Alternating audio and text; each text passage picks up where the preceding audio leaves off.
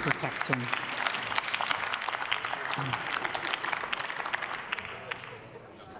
Liebe Frau Präsidentin, liebe Kolleginnen und Kollegen, meine sehr geehrten Damen und Herren!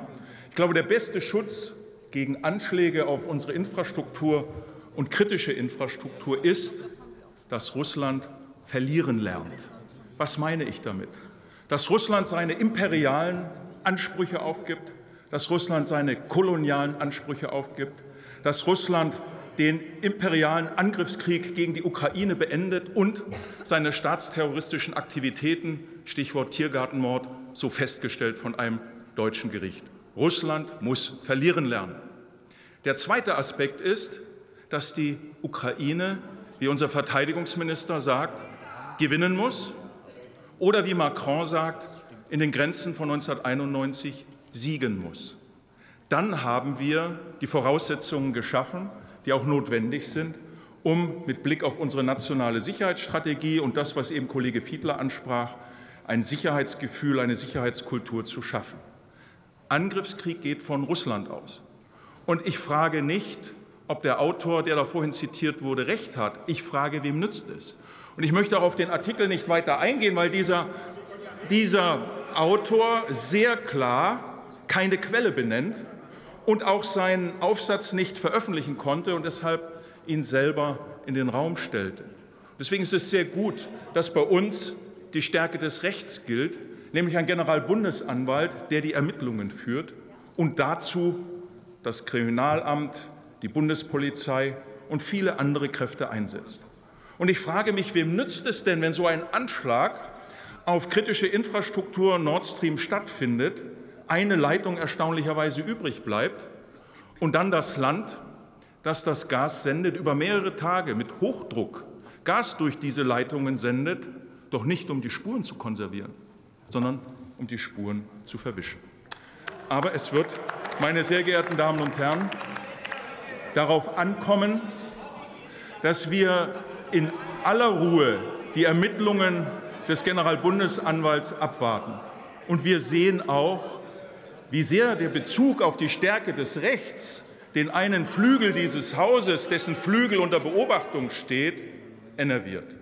Deswegen rate ich uns zur Gelassenheit und zur Stärkung des Rechts. Liebe Kolleginnen und Kollegen, wir haben ja ein paar Ansätze, die hier sehr stark wirken. Endlich nach fast 75 Jahren Geschichte der Bundesrepublik Deutschland ist eine nationale Sicherheitsstrategie in der Arbeitung. Leider nicht beim Kanzleramt, sondern im Auswärtigen Amt. Die Bund-Länder-Koordinierung, was ja auch den Schutz der kritischen Infrastruktur betrifft, können aber nur die Länder mitleisten. Also muss das im Kanzleramt gemacht werden. Ich hätte mich sehr gefreut, wenn es uns gelungen wäre, in dieser Woche die nationale Sicherheitsstrategie im Bundestag zu debattieren, denn sie gehört nach dem Kabinett hierher und dann bei der Münchner Sicherheitskonferenz öffentlich vorzustellen. Das hätte unserem Land, glaube ich, sehr zur Ehre gereicht. Wir werden sicherlich darüber sprechen, aber entscheidend ist auch, dass die Umsetzung dieser nationalen Sicherheitsstrategie auch kritische Infrastruktur umfasst. Wir sind auf der einen Seite sehr stolz, dass binnen weniger Monate LNG-Terminals aus dem Boden gestampft werden, aber sie sind noch nicht Teil der kritischen Infrastruktur. Und ich finde es schon bemerkenswert, dass hier darüber nachgedacht wird, dies den Betreibern oder den Bundesländern aufzulasten. Nein, der Bund hat es forciert und es ist Aufgabe des Bundes, diese kritische Infrastruktur auch zu schützen. Dafür werden wir uns auch als Union intensiv einsetzen. Der dritte Aspekt ist, dass wir unsere Nachrichtendienste dazu stärken müssen. Wir investieren sehr viel Kraft und Geld in die Kontrolle der Nachrichtendienste. Wir müssen aber auch sehr viel Geld und Kraft in die Leistungsfähigkeit unserer Dienste investieren. Wir brauchen, liebe Koalition, keine Überwachungsgesamtrechnung. Unsere Bevölkerung braucht eine Bedrohungsgesamtrechnung. Und im Rahmen dieser Bedrohungsgesamtrechnung können wir dann auch einen Bezug zu einem aufgewerteten Bundessicherheitsrat, zur nationalen Sicherheitsstrategie und anderem herstellen. Unserer Bevölkerung muss doch klargemacht werden, wenn wir 300 Milliarden Euro für den sogenannten Doppelwumms aufwenden, 200 Milliarden plus 95 Milliarden plus 10 Milliarden, und nur etwas mehr als drei Milliarden dieser Summe, also ein Prozent der Summe für die Ukraine, dass hier irgendwo die Gewichte nicht ganz stimmen.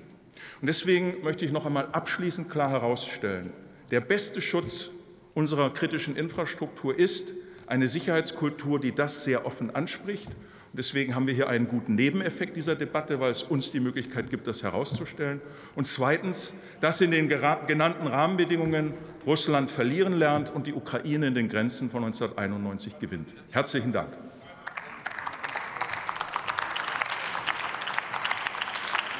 Das Wort erhält Leon Eckert für Bündnis 90 Die Grünen.